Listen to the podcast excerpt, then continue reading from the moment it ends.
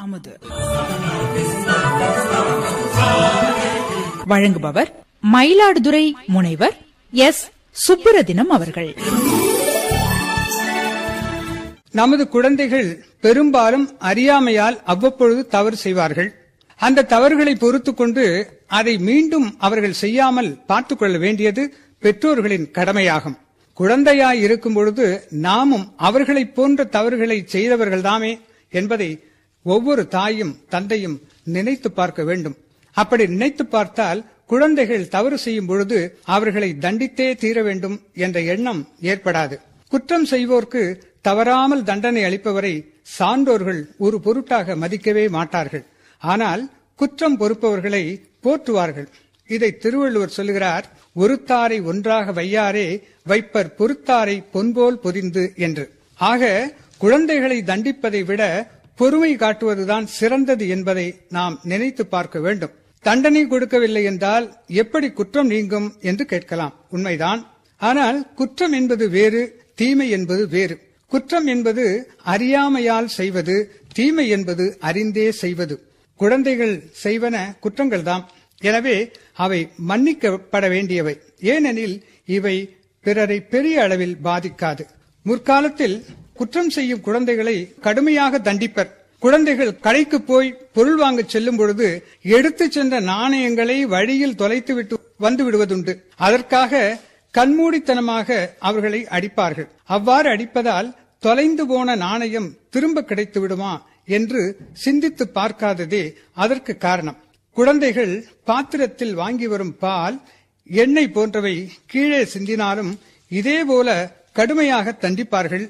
குற்றம் செய்யும் சிறுவர்கள் ஒன்று அறியாமையால் செய்கிறார்கள் அல்லது விளையாட்டாக செய்கிறார்கள். இதை பெற்றோர்கள் உணர்ந்து கொண்டால் குழந்தைகளை தண்டித்தே தீர வேண்டும் என்ற கொடிய எண்ணம் ஏற்படாது. குழந்தைகள் தவறுதலாக பொய் சொன்னால் கூட அதற்காக தண்டிக்காமல் என் குழந்தை பொய் சொல்லும் குழந்தை அல்லவே என்று அதன் காதில் படும்படியாகவே கூறினால் அக்குழந்தை தன் தவறு உணர்ந்து அடுத்த முறை பொய் சொல்லாது. பொய் சொல்லாத நிலையில் நீ பொய் சொல்கிறாயா என்று குழந்தையை பலமுறை கேட்டால் அந்த குழந்தை எப்பொழுதுமே பொய் சொல்ல தயாராகிவிடும். எனவே இதை பெற்றோர்கள் உணர்ந்து பொய் சொல்லக்கூடாது குற்றம் செய்யக்கூடாது என்ற எண்ணத்தை அவர்களின் மனத்தில் விதைக்க வேண்டும். குழந்தைகள் மலரைப் போல் மென்மையானவர்கள். அவர்களை தொட்டு பார்க்க வேண்டுமே தவிர சுட்டு பார்க்க கூடாது குழந்தைகளை கண்டித்து வளர்க்கலாம் ஆனால் தண்டித்து வளர்க்கக்கூடாது.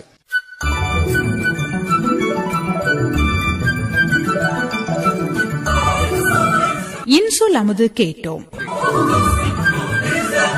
வழங்கியவர் மயிலாடுதுறை முனைவர் எஸ். சுப்புரதினம் அவர்கள்.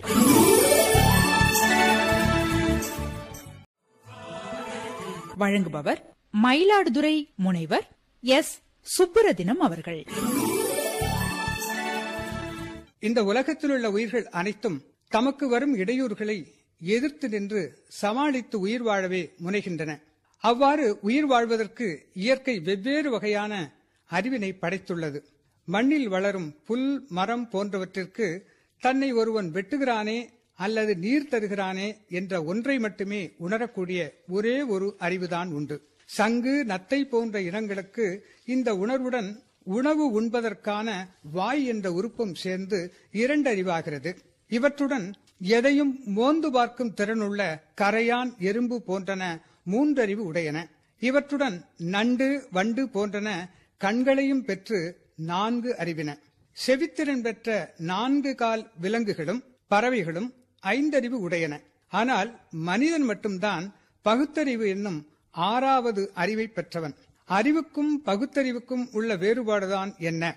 வெறும் உண்ணுதல் உறங்குதல் திரிதல் என்பனவற்றை மட்டுமே செய்ய பயன்படுவது அறிவு. அதையும் தாண்டி நன்மை தீமை அறிந்து செயல்படுவது பிறர் துன்பத்தையும் தன் துன்பம் போல் உணர்வது இதுதான் பகுத்தறிவு. சுருங்கச் சொன்னால் வெறும் உடம்பு தொடர்பான செயல்களை மட்டுமே சிந்திப்பது அறிவு. அதையும் தாண்டி மனிதன் உள்ளிட்ட உயிரினங்களின் உணர்வு தொடர்பானவற்றையும் சிந்திப்பதுதான் பகுத்தறிவு. அந்த பகுத்தறிவின் இருப்பிடம் மூளைதான் என்றாலும் அதன் உயர்வு கருதி அந்த மூளையை இதயம் என்ற உயர்ந்த மாற்றுச் சொல்லால் நாம் அழைக்கிறோம். அறிவை விட பகுத்தறிவு என்பது பன்மடங்கு மேன்மையானது. வேறு எதற்கும் இணையில்லாதது. நேரே கண்ட ஒரு காட்சியை இதற்கு சான்றாக கூறலாம்.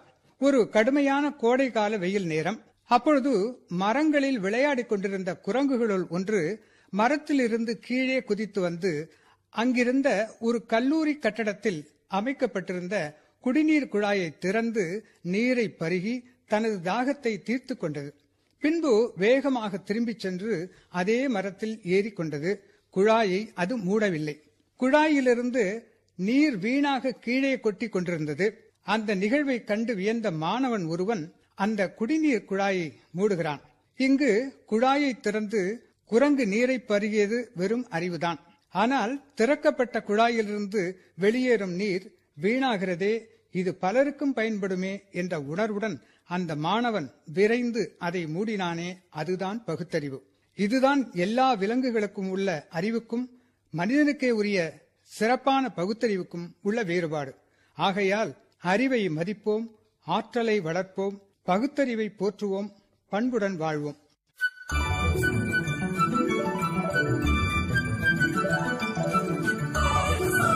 இன்சொல் அமுது கேட்டோம்.